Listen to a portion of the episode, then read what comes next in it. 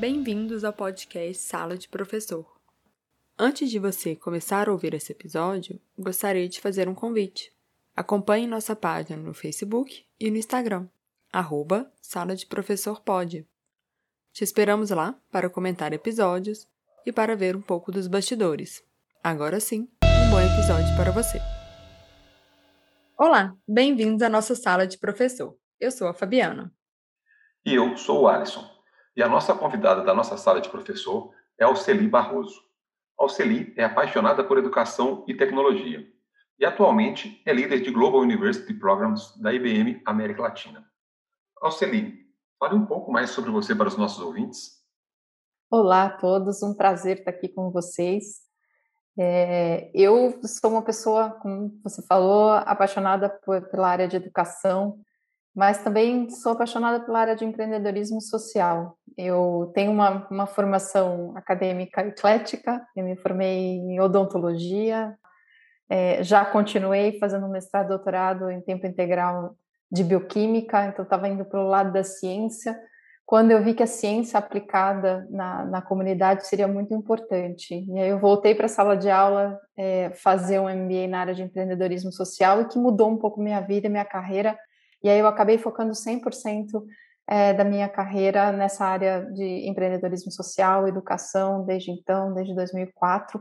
Eu venho atuando e atuei em, em ONGs, trabalho trabalhando também com as é, tecnologias sociais e hoje mais focada na educação, no ensino superior, para levar a educação para esse país e hoje, na verdade, para a América Latina, para toda a região feliz em poder contribuir com, com debates e reflexões sobre educação.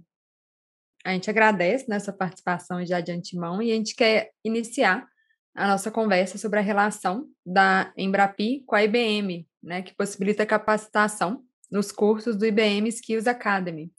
Conta para a gente como que é essa parceria e quais são os principais objetivos.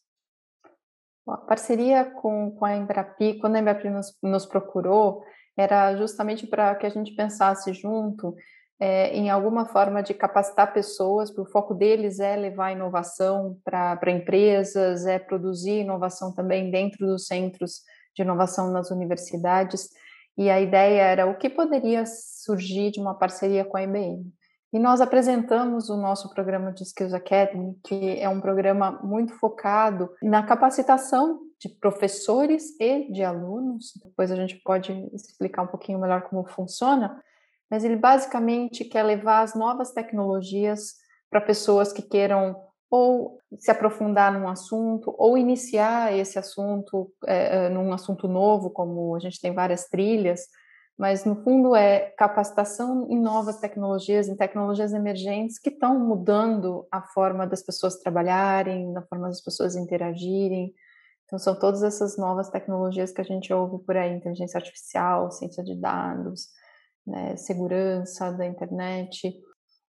Então, a, a, nosso objetivo com eles é trabalhar de mãos dadas, formar professores, formar alunos e realmente fazer com que mais pessoas tenham acesso a conteúdos de qualidade, conteúdos profundos nessas áreas de conhecimento. Legal, Celinha. A gente fala tanto da tecnologia, né? A gente tenta usar o máximo e quanto mais a gente consegue disseminar esse conhecimento, melhor. Né? A gente vai conversar hoje bastante sobre isso, algumas é, preocupações, né? Às vezes pode pensar que é restrito aos profissionais da área de TI, nós vamos falar sobre isso, e nem sempre isso é restrito aos profissionais da área de TI, né? O pessoal que pode estar escutando a gente pode pensar, ah, esse, esse episódio está só para o pessoal de TI. Não, não é verdade isso, nós vamos conversar bastante sobre isso hoje. É, eu, eu, percebi, né, eu, na verdade eu li, que você está usando o T3, Train the Trainers. Né? Isso, essa metodologia que está sendo utilizada pela Academia IBM Skills. Os especialistas IBM, eles capacitam o corpo docente de uma instituição de ensino e o corpo docente faz a multiplicação desse conteúdo para os alunos. É, então, tudo começa com uma capacitação docente. E nessa capacitação docente, como tem sido a experiência de vocês? Quais têm sido os principais desafios? Como isso tem sido recebido pelo corpo docente das instituições que vocês já trabalham?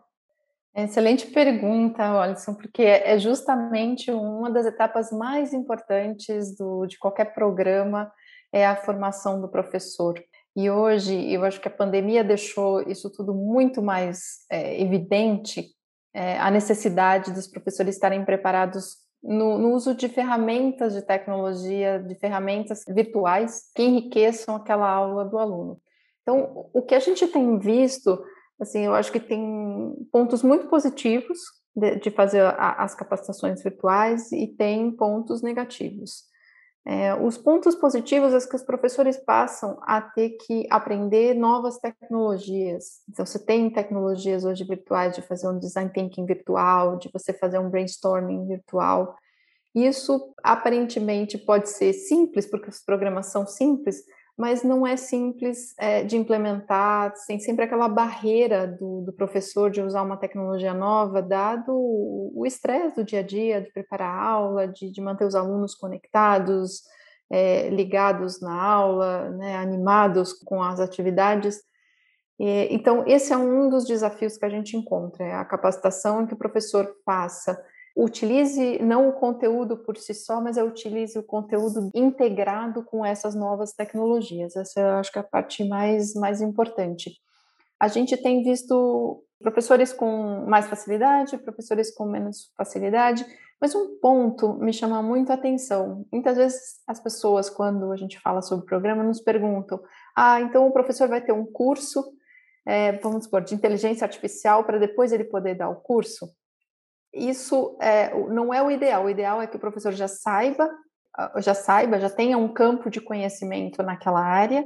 E o que os especialistas da IBM eles fazem, eles dão os principais pontos que aquele professor naquela aula ele tem que trabalhar, as, eles dão os highlights, né? O que, que, é mais importante falar aqui e como? Isso é um ponto muito alto do nosso Train the Trainers, do treinamento do T3, que é como aquele professor pode explorar as ferramentas virtuais? E vou dar um exemplo muito prático. Se eu tenho um caso de indústria, um problema real, eu tenho uma pessoa, uma pessoa que sofre com aquele problema, é, como que eu vou usar essas ferramentas para descobrir a melhor solução para aquela pessoa? Esse é o, é o nosso, é, eu diria que a cereja do bolo é o mais importante que a gente trabalha. E é isso que os especialistas da IBM fazem, como é, ensinar a inteligência artificial nesse campo, por exemplo, pode ser data science, como ensinar aquele campo de conhecimento usando as ferramentas virtuais.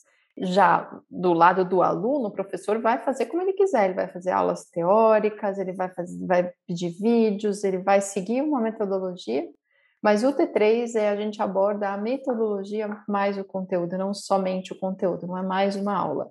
E o professor que não se sentir apto, ele pode ser um aluno em algum outro momento, com alguma outra unidade, com alguma outra instituição, para depois poder se aprofundar. Né?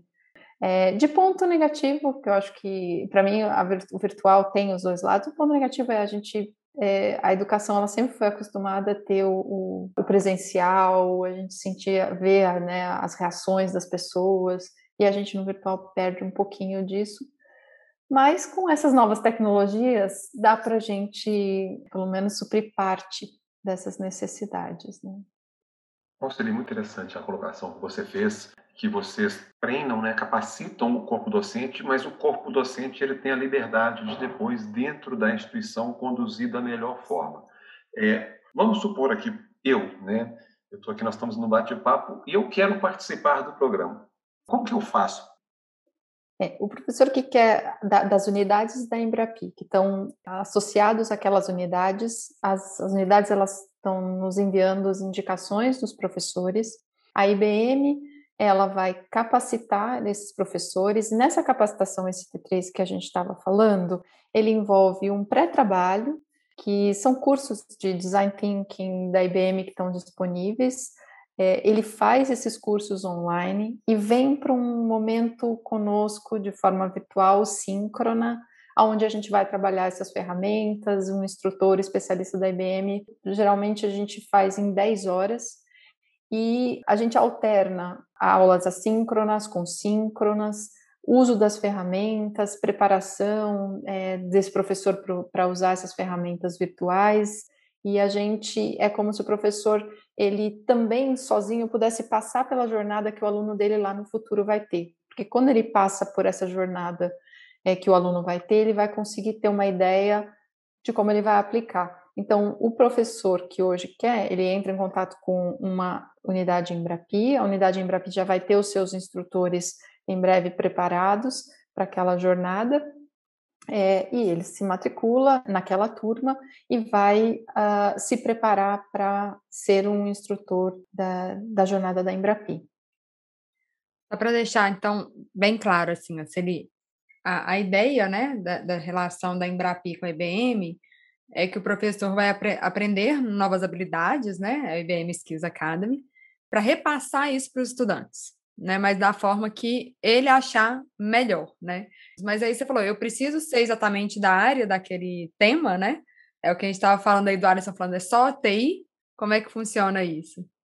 É, essa é uma boa pergunta também. Eu acho que tem um lado, o, o material vai estar disponível também para o aluno, é, agora, se o professor vai fazer aquele, ele vai dar, oferecer aquele material num bootcamp é, de 40 horas, ou em dois meses, ou em quatro meses, em poucas aulas, intercalando com exercícios em casa, isso o professor desenha essa jornada. A gente, o que a IBM oferece, tanto para o professor quanto para o aluno, é, é, as aulas em vídeo, os exercícios, os casos de indústria, é, então todo o material de conteúdo está lá e aí o aluno vai poder seguir. O instrutor, é, assim como todas as áreas, a gente pede que ele tenha um conhecimento, porque o aluno pode ter uma dúvida: é, o que, que é processamento de linguagem natural? E se o professor não tem conhecimento é, médio ou mais profundo naquilo, ele vai ter dificuldade para responder. Então, não que ele não possa ser um auxiliar do instrutor, tem outros papéis que também esse professor pode ter, mas o instrutor principal ele precisa ter um conhecimento mais profundo da área. Já o aluno não. Já o aluno ele pode ser um aluno de administração, ele pode ser um aluno de, de outras áreas, ele de direito, porque o nosso curso ele parte bem do básico para o mais profundo. Então ele pode, ele vai conseguir é, acompanhar o curso, mesmo não sendo da área de tecnologia. E, aliás, a gente fez esse, toda essa trilha, esse curso voltado para os alunos que querem fazer é, esse, esse início. Porque mesmo um aluno de tecnologia que acabou de entrar na faculdade, ele ainda não, teve, não teve uma jornada, umas disciplinas suficientes para falar, não, esse daqui é o de tecnologia, então ele sabe tudo. Não, ele está na mesma área de conhecimento que outros que acabaram de entrar. Então, ele é, esse programa foi feito para estudantes não de tecnologia e de estudantes de tecnologia que estão começando e querem se aprofundar em algum tema. Vamos deixar isso claro, né, assim para o pessoal entender bem. E né, você já abriu falando que sua carreira é eclética, daqui a pouco a gente vai falar sobre isso, né? Então, quando a gente pensa em tecnologia, a tecnologia hoje não é exclusividade de, do pessoal do TI, longe disso. Voltando na questão do docente, das competências, dos desafios, Recentemente nós entrevistamos a Ana Loureiro e ela apresentou para a gente uma coisa que eu achei muito interessante, que eu não conhecia, que é o Digital Competency Framework for Education. Ou seja, uma competência digital, né, uma lista de competências digitais para o corpo docente, para os professores, para os educadores. Esse é um, é um framework do, da União Europeia né, e eles listam uma série de competências que são essenciais para o corpo docente hoje especialmente a gente vivendo na pandemia, igual você citou inicialmente. Quais competências digitais que você avalia que seja é, essencial para um professor hoje? Eu tenho conversado muito com professores, a gente lida com eles é, muitas vezes, até os nossos. Tem funcionários da IBM que são professores em escolas de negócio, em universidades, mesmo na área técnica. O que a gente percebe é, hoje o professor ele precisa ter uma visão da sala de aula invertida e ele precisa ter uma competência para trabalhar com alunos que trazem é, essa demanda. É muito difícil a gente transportar uma aula presencial onde você está olhando, você está com os colegas para uma aula virtual, o aluno se dispersa. Então, se o professor não tem essa sensibilidade de saber que o aluno não está, que eu só estou falando e ninguém está reagindo. É, vai ser muito difícil prender a atenção dos alunos, vai ser muito difícil cobrar um, um resultado depois usando as mesmas ferramentas que eu usava no, no presencial. Então, isso para mim é muito básico e eu acho que a, a, primeira parte é o professor ter um que a gente chama de self-awareness, né? De ele se olhar e ver qual, o que, que ele está entregando e se o outro está respondendo. Ou se eu só estou lá, sei que eu tenho que dar aula de tal hora a tal hora, e eu vou e dou minha aula, falo os meus slides maravilhosos, bonitos, e eu cumpri minha parte. Ou se eu estou realmente mudando é, e prestando atenção no outro. Outra competência que eu acho importantíssima é a empatia. É empatia, você se colocar lá no, no, no lugar do aluno, se você fosse um aluno, e abrindo um parênteses, os professores, quando eles são alunos, às vezes eles não percebem, mas eles agem igualzinho os alunos, quando eles estão na posição de aluno.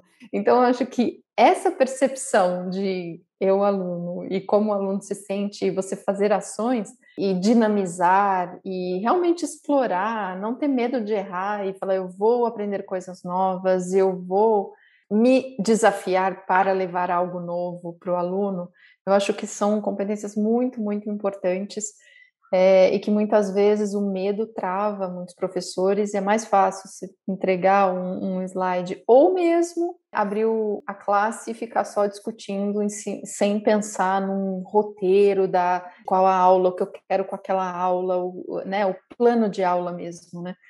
É algo que outros países europeus, americanos, eles têm, é o ensaio, né? É, eles ensaiam, quando, antes de ir para uma aula, eles ensaiam muito, eles sabem cada minuto que eles vão fazer.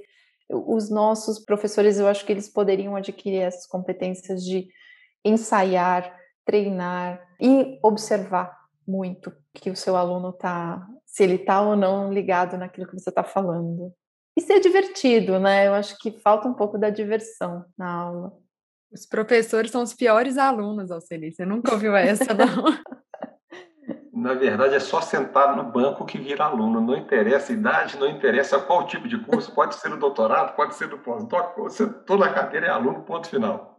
É interessante, né? Porque a, é o ser humano, né? Que a gente foi criado num, num, numa determinada forma e quando a gente é colocado num momento que lembra o nosso passado, a gente tem o mesmo comportamento. Então, é importante a gente ter isso em mente, né, para mudar. Aliás, né, muitos professores de deveriam talvez lembrar o passado, né? Lembrar aquilo que foi ruim, né? O que, que ele não gostava do professor, por que, que ele não gostava. É o que você falou, né? Colocar no lugar do outro. Olha, eu já fui aluno, eu já sei como, o que, que eu passei de bom o que, que eu passei de ruim. Né? Lições aprendidas, né? Vamos adaptar. Acho que tem um ponto também, Alisson, que quando a gente recebe feedback, eu acho que qualquer pessoa que recebe feedback, a gente, a nossa primeira reação é tentar justificar o porquê que a gente está né, recebendo aquele feedback. Sem, e o que a gente deveria talvez olhar é, nossa, que interessante que eu estou recebendo esse feedback, vou me avaliar, será que é, é isso ou não? Será que eu estou realmente fazendo algo que eu não estou percebendo? Então, acho que o professor, uma das competências boas é ouvir o aluno e receber o feedback. Não necessariamente, é, eu sei, é um aluno, ah, eu já passei por tudo isso, então muitos falam, né, ah, eu já passei por tudo isso, já sei o que é, mas o mundo está mudando, então pode ser que a gente tenha passado por alguma coisa e não vai ser mais assim, não necessariamente para esse aluno que está lá vai ser assim, porque o mundo mudou. Então, acho que esse é um ponto a gente considerar também, professor considerar. A Cerice me lembrou, na verdade, que existe o ensino reflexivo, né? Que é a gente fazer uma reflexão em cima das práticas de ensino, que é exatamente isso que você falou, né? É a gente planejar, aplicar, avaliar e refletir, né? Fica nesse ciclo. E eu acho que muitas vezes a gente esquece dessa reflexão mesmo, né? Porque dói às vezes, né? A gente perceber que não foi tão bom, que não ficou do melhor jeito. É engraçado que eu aprendi isso com. Foi uma das coisas que eu aprendi com meus vídeos no YouTube. Eu tenho um canal no YouTube que eu ensino matéria também, sabe? E aí, às vezes, eu gravo um vídeo na sequência da aula. Quando eu vou editar o vídeo, eu falo, nossa, não ficou boa essa sequência, né? Meus alunos nunca me falaram isso. Eu nunca tinha reparado que uma sequência que eu dava não ficava boa. E aí eu vou e refaço o vídeo, e aí eu refaço minha aula. Né? Então é, é muito usar mais né, o ensino reflexivo, acho que faz falta mesmo. Exato. E o ensino por contexto também, né? O aluno, ele acaba muitas vezes falando, por que, que eu estou aprendendo aquilo se muitas vezes não faz parte da vida do dia a dia dele ainda, né? Ele está aprendendo algo, depois ele vai para o mercado de trabalho e vai sentir algumas coisas depois. Então, no momento que ele está recebendo, trabalhando um conhecimento, ele não está vendo a aplicação prática. Esse é até um dos nossos objetivos, é a gente aproximar o, o dia a dia das empresas, das indústrias, pro, das universidades, para que eles não precisem chegar na, na empresa e aí se capacitar para competências que eles não tiveram a oportunidade de se qualificar. Então, o nosso objetivo é fazer essa ponte mesmo com as universidades, porque quanto mais cedo é, eles tiverem o contato com essas competências de é, reflexão mesmo, né? O pensamento crítico, de você saber criticar, de você saber ler um dado, de você é, realmente colaborar com seus colegas, ajudar um ao outro ele tem, ele vai ter menor adaptação na empresa, ele vai conseguir pegar muito mais rápido.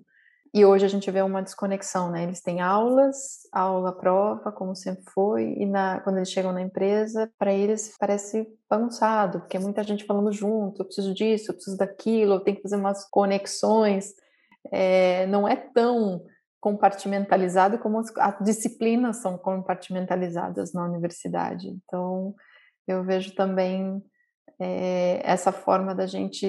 Mas muitas universidades já estão fazendo isso, né? Aprendizado por projetos, por problemas. É, eu acho que a gente tem avançado sim. Deveria ser mais, mais ainda. A gente tem, deveria ter mais divulgação e disseminação desse tipo de metodologia nas universidades do que tem hoje. São muito poucas que estão focando em projetos baseados em problemas. Né? Ô Celine, você entrou num assunto muito relevante, muito preocupante e é um é uma eterna discussão na academia e no mercado de trabalho, né? Você colocou que realmente a gente recebe de empresas com muita frequência ao aluno não está pronto para o mercado de trabalho. A instituição de ensino superior não entrega o aluno pronto para o mercado de trabalho. Aí, aí a instituição de ensino retruca, né? Mas o mercado de trabalho não dá oportunidade para o aluno fazer estágio, ele quer um estágio pronto, ele quer uma pessoa pronta, ele não quer que a pessoa aprende. Então a gente vive nessa discussão. Ah, a faculdade, a instituição de ensino dá o básico, dá o conceitual, a tecnologia muda, a prática vai ser aprendida no mercado. E aí, muitas instituições, igual você falou, têm buscado formas, né? Vocês estão com essa experiência muito clara, de aproximar o mercado das instituições de ensino. Né? O mercado e a academia trabalharem juntas. Que eu acho ótimo, eu acho que tem que ser por aí mesmo. Eu acho que a aplicação, muitas vezes, igual você colocou, o mundo é outro, a velocidade é outra na academia você está num ritmo, você vai para o mercado é outro. Como é que a gente pode, né? Como é que um professor e o um aluno eles podem usufruir o máximo dessas parcerias, igual a de vocês, né? Igual a IBM tem, de levar o mercado para dentro da sala de aula, vamos dizer assim. Sim, é, é exatamente isso, Anderson. Acho que um, ponto muito importante é, para mim, eu, sempre, eu fui acadêmica há muito tempo, então, é, o que eu gosto da academia, um ponto para mim assim fundamental, que me ajudou muito, me ajudou até hoje no trabalho que eu tenho, é o aspecto da reflexão e da crítica. Então, se alguém me apresentar alguma coisa hoje, eu vou ter o um olhar crítico, eu não vou 100% concordar. Eu sempre vou olhar os dois lados da moeda, eu vou olhar o outro ponto, eu vou analisar as várias vertentes, várias visões, não é binário, né? O zero ou um, ou sim ou não. Você tem variações. Eu acho que esse é um ponto que a academia tem, mas por algum motivo, quem vai para a pesquisa acaba fortalecendo isso. Quem não vai para a pesquisa faz a graduação e sai, sai sem isso totalmente consolidado.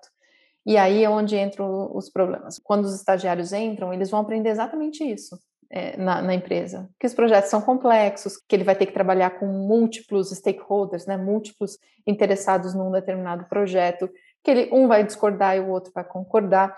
E a gente tem, como a sala de aula, ele entra na sala de aula, escuta o professor, concorda, não tem muito espaço para falar, ele vai ser mais receber. Ele não está treinado e capacitado para questionar, para falar não, não vou, eu, eu penso de outra forma eu, eu acho que a argumentação dentro da academia para os alunos é o que está mais deficiente. Eu não vejo tanto o problema no conteúdo. Aliás, o ensino brasileiro, esse é o meu ponto de vista, eu sei que tem gente que pensa diferente, mas ele é focado no conteúdo. Sendo que se o aluno aprende como aprender e buscar conteúdo, e ser curioso e ter o pensamento crítico, não importa o tema E eu acho que é um pouco isso que eu aprendi na universidade. Por isso que eu fui mudando de áreas de conhecimento que aparentemente podem ter pequenas relações entre um e outro, mas não importa muito o tema, importa quantas horas eu vou me dedicar àquele tema, a estudar e, aprender. Então, eu vejo a necessidade da academia usar o que ela mais sabe fazer, que é o, o pensamento crítico, científico, crítico, que tem, as boas cabeças estão na academia, é, junto com a parte prática das empresas. Porque se a gente formar, não tivesse pensamento crítico dentro das empresas, de nada adianta. Aí as empresas vão virar processos é, sem e não vai ter inovação na empresa. Então eu, eu vejo muito complementar. Então o aluno que vai, por exemplo, tá num centro da Embrapi, que é um centro de inovação, que lá estão pesquisadores é, que estão inovando, criando novos produtos, novos processos, trabalhando junto com as indústrias ali ele vai ter a oportunidade de ver essa ponte. Então, o conteúdo, mas também colocar em prática com ferramentas, com o que ele está vendo de problemas reais. Esse, para mim, é o, o, dia que a gente chegar a ter um, a maior parte das universidades com, com essa vivência né, dentro do campus, da empresa dentro do campus, vai ser algo que a gente realmente não vai mais ter essas reclamações de que não está preparando para o mercado de trabalho. Eu concordo demais com você nessa sua intervenção. Né? Concordo desde a questão conteudista ao extremo. E nosso problema, né, eu acho que ele vai além das instituições de ensino superior, porque o conteudismo né, já começa lá na educação infantil. Né? Então, a gente pega o aluno do ensino superior, muitas vezes já conteudista, e fazer esse aluno sair do conteudismo é muito complexo, não é tão simples. E, e você colocou que, para mim, é uma das habilidades mais importantes que é esperada de um profissional, de um ser humano hoje, é a capacidade de aprender a aprender. A gente fala muito do long life learning. Você, com a sua carreira eclética, demonstra isso claramente. Eu tenho certeza que você fez todo o seu aprendizado contínuo, né? continuamente buscando aprendizado, e tudo isso parte do pensamento crítico que você criou. Eu acho que você tocou em algumas habilidades das famosas soft skills, que para mim são essenciais. E aí, se você consegue juntar o mercado, a Embrapi, a IBM, com instituições de ensino superior, você consegue uma formação profissional da pessoa, do cidadão, muito mais completa, né? É. Um outro ponto que, que a gente vê muito, como o aluno está acostumado a receber conhecimento na hora que ele chega na empresa, é, é muito comum ter alguma dúvida. Quando a gente tem dúvida, o que, que a gente faz? a gente, cada um atua de uma forma. Um vai perguntar para alguém, quem sabe vai, vai, buscar em outras fontes. Então, hoje tem a internet, hoje é tudo digital. Então, antes de eu ir falar com alguém, eu busco o máximo de, de dados que tem na internet. Não é comum, não é uma coisa que é assim, sempre acontece isso. Não. A gente às vezes faz perguntas básicas. Você já fez uma pesquisa é, aonde tem isso? E aí a pessoa jovem fala: não, não fiz, então vamos fazer. Coisas que a universidade poderia já dar essas dicas, sempre buscar algo antes e se preparar. É, eu acho que isso, é, são detalhes, mas que fazem toda a diferença e que mostram quem tem a autonomia para buscar de várias fontes é, e quem está na dependência de um outro para tomar decisões. E eu acho que isso é uma coisa muito sensível é, na, na educação que a gente tem que ensinar desde pequeno. Desde pequeno, a gente tem que ensinar que você pode buscar fontes de livro na internet, sim, e já chegar para falar com alguém, trocar uma ideia com algum conhecimento. Isso muda a nossa vida, porque vai abrir mais a mente e, e eu acho que isso muda muito a percepção das pessoas dentro das empresas. É, e eu espero que a gente consiga, com essas novas metodologias, novas técnicas, trazer isso para os alunos, né? Quando eles estão desenvolvendo, se a gente põe um problema para eles desenvolverem, antes eles perguntarem para o professor, para o instrutor, como que eu vou resolver, não consegui fazer exercício, você foi buscar numa pesquisa na internet para ver se alguém teve o mesmo problema que você? E, e, eu acho que isso ajuda o aluno a ter mais autonomia e, e poder de reflexão também, né? Engraçado isso, né? Que a gente fala o tempo inteiro de como a internet facilita a gente tinha que procurar em livros, né, enciclopédia, etc. Uhum. E os jovens não usam a internet para procurar essas coisas, né? É, para procurar uma resolução de um problema, de um exercício, alguma dúvida, antes de perguntar para o professor, igual você disse, né? É, a gente acha assim que eles estão tão, né, que é, nascidos na tecnologia, mas às vezes eles não sabem usar a tecnologia, né, de maneira correta ou de uma maneira mais, não é nem correta, mas uma maneira mais, é, esqueci a palavra, gente. Fabi, a palavra que a Alceli usou, que eu acho que pode completar, que a Ana Loureiro também usou, é a tecnologia de forma integrada. Obrigada, de forma integrada. Não é natural para eles, né? E eu acho que deve... a gente acha que é, mas não é. E eu acho que poderia ajudar muito se eles usassem mais essas ferramentas que eles têm familiaridade, né?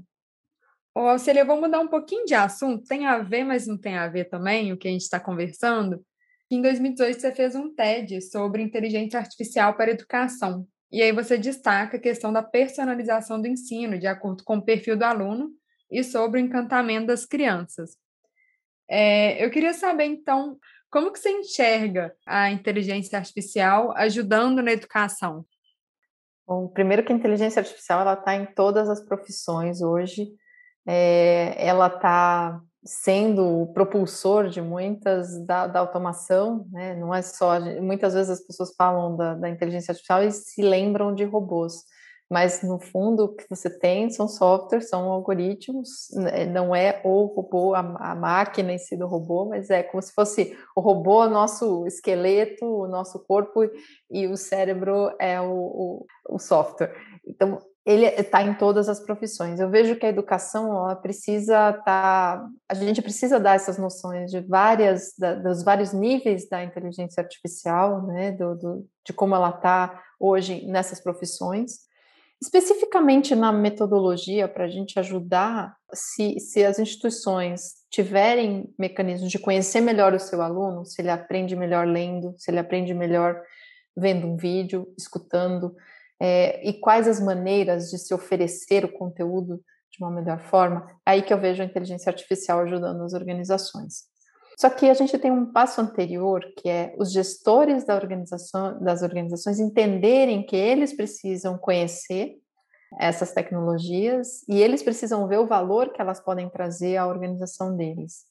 Não é simplesmente você criar um, um chatbot para perguntas e respostas de perguntas assim, ah, eu vou me matricular que dia, eu tenho que fazer a prova que dia. Não é só isso. Você pode usar essas tecnologias que foram desenvolvidas, esses algoritmos, para capturar quem é o seu aluno. Esse seu aluno ele gosta de um vídeo. Então eu vou primeiro propor um vídeo. Depois que ele teve essa experiência com o vídeo, falou, agora que você viu um vídeo, pode ler esse artigo. E depois que você leu esse artigo, vamos pode escrever uma reflexão sobre esse artigo e você trabalhar todas as áreas da, do campo de conhecimento de uma forma mais interativa. Né? E, e, aí sim eu acho que os jovens se dão muito melhor. É, pra gente, só para a gente ver o, o, impacto das mídias sociais nos jovens, né, de todas essas novas tecnologias que tem. Então, se eles tiverem uma ferramenta que eles possam interagir de uma forma mais dinâmica, ao mesmo tempo que a organização tem esses dados para conhecer melhor o seu usuário, você pode oferecer os mesmos conteúdos de diferentes formas. E, e aí a gente vai acabar personalizando esse conteúdo é, de acordo com a, a, forma de aprendizado daquele aluno. Eu acho que isso, a gente tem um, um, um exemplo na IBM, que foi feito com a Sample, Escola de Negócios, que é o LIT. O LIT faz isso. Quando você entra na, na plataforma, ele captura qual é a sua personalidade e ele vai te oferecer os mesmos conteúdos, só que diferentes formas em diferentes momentos daquela jornada de aprendizado. Isso só pode acontecer se os gestores daquelas organizações souberem que isso existe, isso é possível e não vai ser uma empresa que vai criar uma solução única para ele. Ele tem que buscar a melhor solução para ele e fazer esse desenho com as tecnologias que tem disponíveis. Né? Conselheiro, eu também acho que a gente consegue personalizar. Acho que um grande desafio dos gestores, igual você colocou, para as instituições, para os gestores, é fazer um ensino de massa personalizado com qualidade. Acho que foi com o Guilherme Sintra que nós falamos sobre isso, que é um grande desafio, porque nós temos o quê? Né? Nós temos as instituições de ensino cheias de aluno, lotadas de aluno. Nós temos alunos, obviamente, com estilos diferentes, com estilos de aprendizagem, com origens diferentes, com formações anteriores distintas, e a gente quer personalizar isso. Né? A gente pensa em personalizar, e eu acredito nisso também. Eu acredito que fazendo uma boa análise de dados, dá para você direcionar uma série de coisas, dá para você tomar a decisão e oferecer aquele material para o aluno que seja mais adequado às características dele. Eu também acho que é, mas é um grande desafio que eu, sinceramente, nós temos que pensar como sair disso. Talvez seja um bom pós-doc. É engraçado que quando fala sobre isso, eu, eu fico imaginando aquele futuro super distante, sabe? Que a gente tem carros voadores nos filmes, etc. Você está pensando nos, nos humanoides. Né? E, e, é uma coisa, na verdade, que já é possível, só não é aplicado. Né? Já é muito possível fazer isso, mas a impressão que dá é isso, entendeu? Que ao mesmo tempo está longe, muito longe. É, eu acho que os dois puseram um ponto muito importante, é, que existe, não é aplicado, e o que eu falei, a gente até criou cursos para executivos, é, com parceiros, para executivos conhecerem, porque se eles não conhecerem, não tomarem uma decisão dentro da, da instituição deles, da empresa deles, vai ser muito mais longo e muito mais demorado é, essa aplicação dessas tecnologias. E a gente teve, teve outro, outro exemplo bem interessante aqui né, em São Paulo, é, com uma organização parceira, onde eles queriam ter um, um sistema para os estagiários interagirem, tirarem dúvidas, interagirem melhor com a inteligência artificial. Ao invés de a gente falar assim, tá bom, então vamos, vamos pensar numa solução, a gente fez ao contrário, assim, tá bom, vamos falar para os alunos sentarem, aprenderem e eles criam a solução para eles mesmos?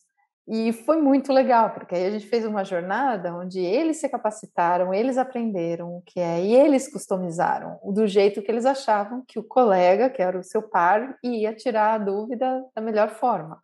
A instituição olhou e falou: Nossa, agora eu quero para toda a minha instituição, que ela está espalhada por, por vários pontos no estado de São Paulo. É, feito por alunos para alunos isso que a gente acredita, que esse é um, um, algo importante, né? Então, o gestor daquela organização, ele topou a ideia do aluno fazer e o aluno, os alunos foram lá, fizeram um grupo e, e mandaram muito bem na, na, na, solução daquele problema. Então, a gente pode também contar com umas cabecinhas brilhantes dos alunos que é assim, sensacional. Esses já realmente vão sair preparados, né, de ter tido essa experiência de resolver um problema real da vida deles, né, do lado deles. Excelente, eu também acho que a gente tem que confiar muito que os alunos são muito bons. Tem até, o Alceli, quando a gente passa, fala de BM, acho que, é, que um senso comum que vem para o pessoal mais novo, quase que automaticamente é o Watson, né? A gente não falou nada do Watson ainda. O Watson, se não me engano, tem um Watson Classroom, não tem? O Watson nada mais é do que os algoritmos é, da inteligência artificial dividido em, em serviços na nuvem. É, é, é, claro que a marca gira em torno de, desse nome, mas se a gente for olhar, a gente tem o, o Watson para a gente visualizar dados, onde a gente sobe um, um, uma série de dados e ele devolve com uma visualização mais interessante para a gente poder tomar melhor decisão, que é o Watson Studio. É, você tem as APIs do Watson para processamento de linguagem natural, você ter um diálogo, né? De você acompanhar um diálogo. Dependendo do que você quer fazer, você é como se fosse um Lego. Você monta a, a sua solução com vários, vários serviços lá dentro. Eu, eu, vejo assim mais a gente mostrar a, como se soluciona um problema e a partir daquele problema como que eu começo a resolver aquele problema e quais são as minhas melhores ferramentas. Para isso, a gente até tem um, um portal acadêmico, que é o ibm.com/academic, que ele tem todas as soluções é, de inteligência artificial, de ciência de dados, de segurança para a área acadêmica, para professores e para alunos. É, é, um portal dedicado a professores e alunos, tem cursos. É, então, se eu não sei usar essa API do Watson, eu posso ir lá e aprender a usar a API do Watson. Eu tenho é, cursos, tem o bootcamps, a gente está agora rodando o bootcamp que vai tratar de tudo isso. Então, tem várias formas do professor e do aluno se interagirem com essas é, ferramentas e estão disponíveis, né? É, hoje o que a gente tem que trabalhar é quais são as ideias e, e ser criativo na, em buscar soluções, porque as ferramentas estão lá esperando para ser usadas. Né? As ferramentas já estão disponíveis, vamos pensar como aplicá-las, né? Quais problemas resolver com as ferramentas que existem. Acho que isso é um, é um desafio e a gente só consegue isso, igual você falou já mais cedo, desenvolvendo o pensamento crítico, dando uma visão holística para o nosso aluno, né, para o profissional, de forma que ele enxerga o todo. O, o uma pergunta que eu tenho para você, que me chama a atenção, eu falei que ia falar dela sobre a questão da sua carreira eclética, né? Você é bacharel em odonto, não é isso? Fez o seu mestrado em bioquímica, fez o seu doutorado também em bioquímica, está no pós-doc em inteligência artificial, está na IBM trabalhando com educação em parceria com instituição de ensino, tentando ajudar esse essa nossa educação do país e do mundo. O nosso aluno né, do ensino médio sofre para escolher o que ele quer ser quando crescer. Depois que ele passa cinco, seis anos na instituição de ensino, ele vai para o mercado de trabalho. E às vezes não era o que ele queria, ou era o que ele queria, mas a carreira já mudou completamente. O que ele pensou seis anos atrás não tem nada a ver com o mundo seis anos depois. Que dica que você dá para esse aluno que está no ensino médio, que está formando, e também para o professor? O que, que o professor faz para efetivamente ajudar esse ser humano que muitas vezes está perdido nessa faixa etária tão complicada que pega ali dos 17 até os 23, 24 anos? Não, excelente pergunta. Além da minha experiência, eu também tenho filhos adolescentes exatamente com as mesmas dúvidas. E o, assim, a dica que eu dou são a gente fazer perguntas para os adolescentes, mais do que a gente dar respostas. Eles, ele, quando eles vêm buscar para a gente, eles não querem a resposta. Eles querem as perguntas e o que a gente pode ajudá-los é direcionar o que, que ele quer. Ele quer uma área que tem um emprego, tem muita busca, está tá sobrando vaga, mas ele pode detestar aquilo lá e o que, que ele pondera? Então, a gente trazer alguns elementos numa matriz para ele, ó, você pode ponderar isso, isso, isso, ele vai já se aproximando daquilo que ele gostaria de fazer ponderando a vida toda, não ponderando só o que eu quero fazer e depois eu vejo como eu faço. Eu acho que ele tem que desde cedo ponderar tudo isso. E também eu acho que um ponto é ninguém precisa ficar na mesma carreira o tempo todo. Eu, eu sofri porque na época que eu estava mudando de carreira, ninguém mudava de carreira. É, era muito difícil. Então, não foi muito fácil para mim. Tive meus altos e baixos, tive muitas reflexões. Nossa, estudei quase cinco anos e não vou montar o consultório. Mas eu gosto de pesquisa. Ah, o laboratório de pesquisa para mim era muito legal chegar e ver aqueles tubos de ensaio e testar e falar, deixa eu fazer meu protocolo. Eu adorava fazer aquilo. Mas um momento da minha vida eu falei, será que eu vou, minha vida é ficar dentro de um laboratório? Eu ponderei isso. Eu quero ajudar mais pessoas, eu quero falar com pessoas. É, e foi o que me motivou a sair. Não que eu não gostasse, eu acho sensacional o, o que se faz dentro da academia. Tranquilamente, acho que faria de novo, mas eu acho que nada, a gente tem que ver qual o momento de vida e as decisões que a gente vai tomar e pensar o que vai acontecer para o futuro e que pode ser mudado. Eu acho que, que o aluno, talvez, os jovens tenham essa dúvida, se eu escolher aquela carreira, eu tenho que ir até o final. E tem muita cobrança também, muitos pais, assim, por terem, é, às vezes, feito muito, dado muito duro é, para alguém chegar na universidade, é, acabam não aceitando é, que o filho mude de carreira no meio da universidade. Mas a gente tem que pensar biologicamente também, né? Esse aluno, ele vai muito cedo, a, a maturação cerebral, a maturação dele, ela demora. Então, até os 24, 25, a gente está, como ser humano, amadurecendo. Então, não é tão. É, é natural para mim pensar que ele vai poder querer mudar. E eu acho que tem que ponderar com eles o que, que eles querem da vida. Eu acho que esse é mais importante do o que eles querem fazer. É, ah, você ser um médico, você ser um advogado. O que você quer da sua vida? E, e aí eu acho que a gente consegue direcionar melhor. Não tem uma, uma resposta assim, sim ou não, mas eu iria ponderar com cada um e também acho que a gente tem que considerar que em poucos meses podem mudar três vezes de opinião e é melhor que eles mudem, é melhor que eles testem e pensem, reflitam. Eu acho que a dica que eu dou é trazer essas questões, perguntar muito para o aluno o que, que ele quer, fazer ele fazer um plano escrito do que ele quer, porque quando ele põe no papel, é, é, sério, né? Quando você expressa o sentimento é um, quando você põe, então muitas, muitos jovens e muitas pessoas de início de carreira, eu peço para eles colocarem no papel. O que você quer? Põe no papel.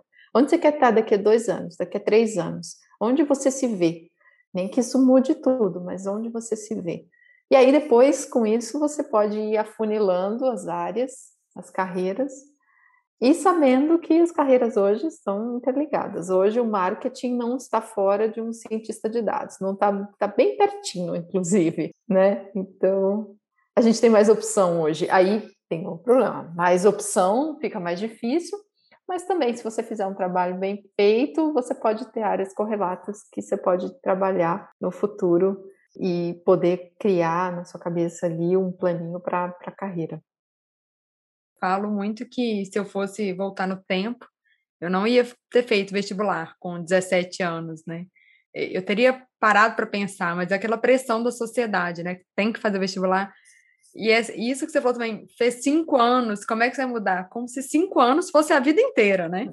Cinco anos é tão pouco, na verdade, perto do tanto, né, que a gente ainda vai ter que ficar naquela profissão se a gente não gostar, né? Eu vou fazer dois comentários bem rápidos. Um é para destacar a importância de um professor, como ele influencia as pessoas. Né? A Alceli, por exemplo, ela se encantou com uma professora de ciências, ela foi para a área de biológicas, odontologia, por causa de uma professora do ensino é, fundamental. Fundamental, não, é. Fundamental, fundamental, não é isso? E eu queria também que você só comentasse esse pontinho e contasse aquela historinha do quintal da sua casa. Ah, sim, nossa. Bom, é, essa, essa professora, ela, ela até hoje, bom, eu, eu não consigo ir para a cozinha é, sem lembrar disso, porque quando ela apresentou a tabela periódica, eu falei, putz, que legal isso aqui, né? Tem uma relação entre um e outro tal. E hoje, quando eu vou cozinhar, eu não penso que só misturar as coisas. O que será que deve estar acontecendo se eu ligar? Vamos fazer um experimento aqui por uma outra coisa? Então, acho que como marca a gente, né? realmente aí como a gente vê a importância da influência. Né? Minha mãe era professora e, e, e, ela deixava a gente no quintal da, da parede, ela era uma parede branca, e a gente pegava giz e a gente fingia que era professora. Minha irmã ficava lá do meu lado, agora você é professora, eu, escrevendo. Então a gente ficava escrevia a parede inteira. E minha mãe deixava giz vermelho, giz rosa, azul, é, ela falava, tudo bem. Então, ela também, como professora, gostava que as filhas tivessem, mas aquilo lá marcou demais, porque aquilo era, nos meus, nos meus tempos livres, eu ficava lendo, no meu tempo livre, eu ficava brincando de professora, eu via muito meu pai ler, na época que tinha jornal impresso ainda, ele lia três jornais, eu nunca parei de ler, meu pai nunca saiu da, da, da livraria com menos de dois, três livros. É isso que nos influencia a vida, são é a família, é, são os hábitos, é, minha mãe deixando, minha professora que marca para o resto da vida. Você vê, a gente lembra daquele dia, você fala assim, você quase lembra da roupa que ela estava, como marca uma criança, é, muitas vezes, né, ter, ter essas referências então, o que eu vejo é, não importa se, se seu pai sabe ler ou não sabe ler, importa o hábito que ele está te passando, aquela, aquele valor que ele está te passando. Porque a minha avó, por exemplo, ela filha de imigrantes, por ser uma mulher, nunca pôde, a família de imigrantes italianos, não podia estudar, tinha que parar de estudar. Mas ela foi uma das que mais incentivou todo mundo na família a estudar, porque ela morria de vontade de estudar é, é, o que eu falo sempre para as pessoas: não importa de onde você veio, não importa de onde você está, importa o que você quer ser e o que, que você vai fazer para ser aquilo que você quer ser. Né? E, e você olhar as suas referências para chegar onde você quer. E não parar de estudar nunca. É gostoso, estuda o que você quer, né? que é gostoso. o Alisson já fez a Alceli dar outra dica, mas agora vai ter que dar outra oficial, Alceli. É, final mesmo, né? Então, sempre no final, nosso convidado, nossa convidada, né, deixa uma dica para os nossos ouvintes. E aí a dica pode ser o que você quiser, pode ser um livro, um lugar para viajar, um filme, é, ou, como eu gosto de dizer, uma dica para a vida.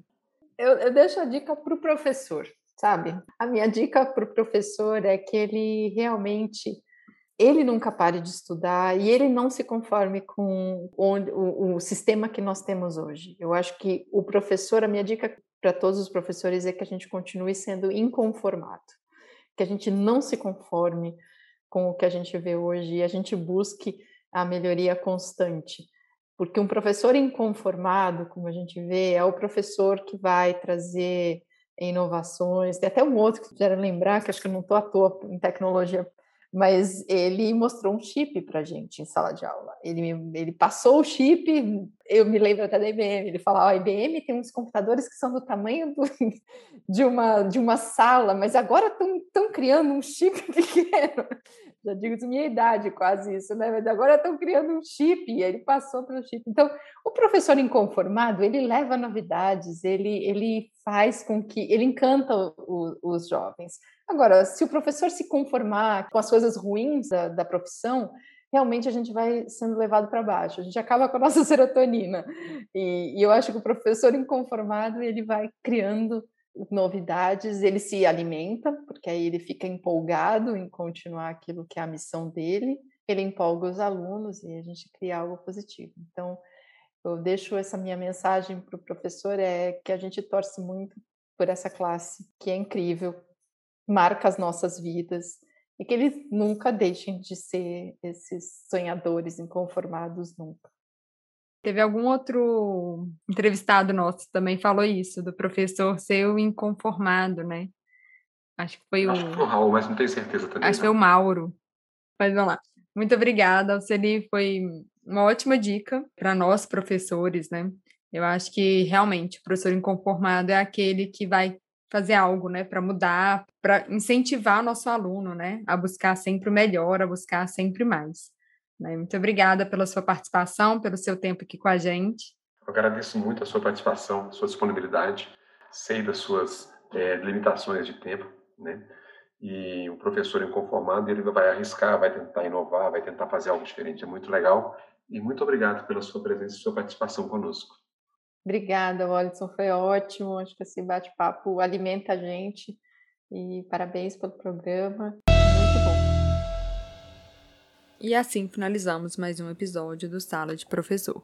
Nesse episódio, recebemos Alceli Barroso, líder da Global University Programs da IBM América Latina.